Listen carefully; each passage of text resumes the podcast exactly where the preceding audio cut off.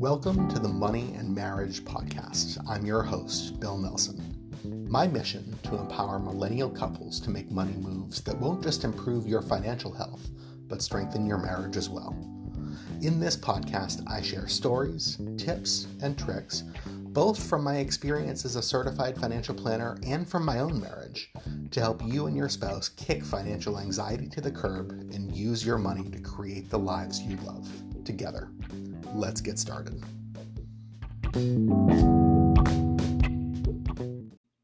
You may have heard me tell this story before, but it's one of my favorite stories to tell. So we're going to tell it quickly again here today. The very first financial plan that I wrote was back in December of 2016. The first full financial plan that, that I wrote. And it took me a long time. I probably spent, you know, upwards of 25 30 hours writing this plan right? It was a it was a, a single woman pretty straightforward from a planning perspective but there was a you know different moving pieces. I wanted to make sure we accounted for everything uh, pages and pages of tables and graphs and charts and and uh, an impeccable long-term model. I, I stand by all the technical work that went into this plan you know, it, it's held up very well in that in that sense over the years. But the, the final product was over 40 pages long. And I had a meeting to deliver the plan to the client, gave it to them.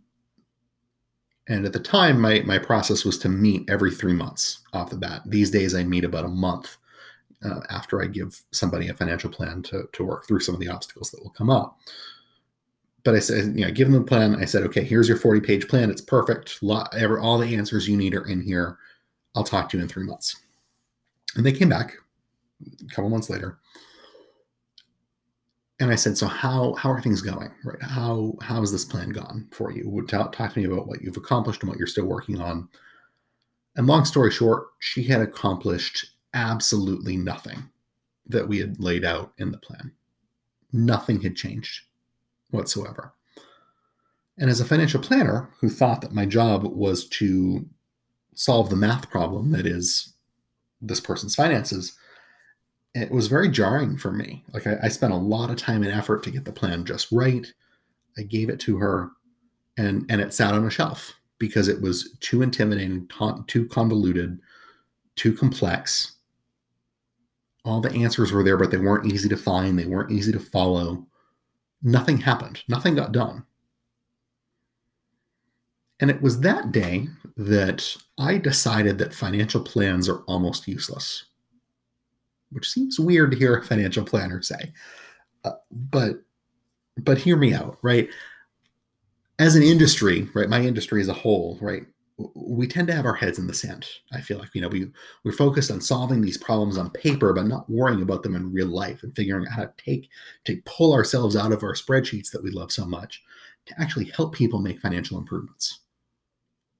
And that's what most financial plans do. These days, my, my financial plans are a couple pages long. They're very focused on action items and, and they're easy to follow. And a lot more stuff happens, right? There's there's fewer tables, there's fewer charts. I lay out the long term picture in advance and we, we talk through it and make sure that people are comfortable with kind of what their long term trajectory looks like. Then we dial it back and focus on the next couple steps to take. Because that's all that matters at the end of the day. The only thing I know is that things are going to change in the future.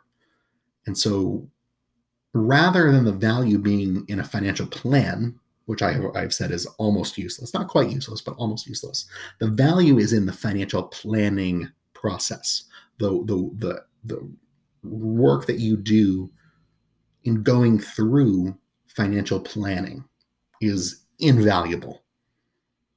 Right? People, the, the dirty little secret of my work as a financial planner is that people don't come to me for a financial plan.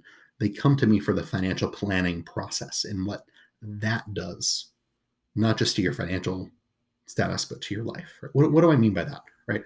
Financial planning as a process is constantly evaluating your progress. We're not just writing a, a, map for you to follow, but we're making sure you stick to it, right? Are you doing the things that you say you want to be doing? Are you being the person that you say you want to be?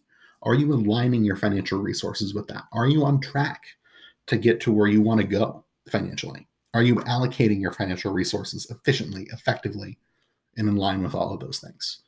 Those are ongoing questions that, that are a process, right? It's it's not a not a product that we're implementing.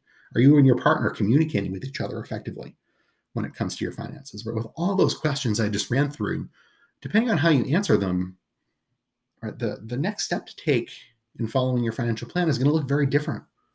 And so we, we need to go through the process of continually making sure that we know where you are in those areas so that we can then evaluate the right next step to take right? We have the full journey mapped out in a financial plan behind the scenes. We know it's there. It's important that you know it's there. But all we need to really worry about is the next step to take. What's the next thing you need to do? We have this plan mapped out with 30 things in it. They're all important. What's the next thing that you should do and we can't know that without the ongoing process of financial planning, of evaluating and monitoring and updating as we go. Because we do know that things will change, right? And so from time to time, we pull out that plan and update the map, so to speak. You know, I, I uh, you know, those who know me will know I, am a, I'm a huge history nerd. And, you know, one of the, the first places I saw that come out in my life was in my seventh grade geography class back in the day. You know, we, we would pull out this book of maps um, in the in the early 2000s and they were out of date right? I remember the the books we were using had maps of the soviet union on them and the big map that you'd pull down from the wall would have um, the, the democratic republic of the congo was still called zaire on there right? The soviet union was still there rather than russia and all the countries that that, that spun off from it. It's an outdated an outdated map is relatively useless in terms of telling you about the world today. And I feel the same way about financial plans, right? They, they give you some information. Going through the process of creating that map in your life is absolutely invaluable. But we use the plan as it to, to take that snapshot in time of what your world looks like and use that as a measuring stick as we go further. But it's only through the financial planning process that we can help you efficiently and effectively decide the next step for you to take. When I talk about what I do, I don't write financial plans for a living. I do financial planning for a living. And so, what you will find, and what I think that the people I'm working with are listening to this will would attest to,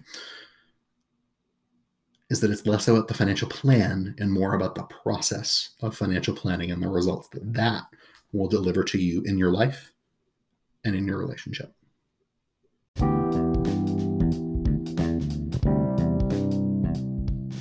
Thanks so much for tuning in to this episode of the Money and Marriage Podcast. If you want to learn more, you can access my favorite money exercise for free if you head to pacesetterplanning.com slash money and marriage. Again, that's pacesetterplanning.com slash money and marriage. Get your access today, and I'll see you next time.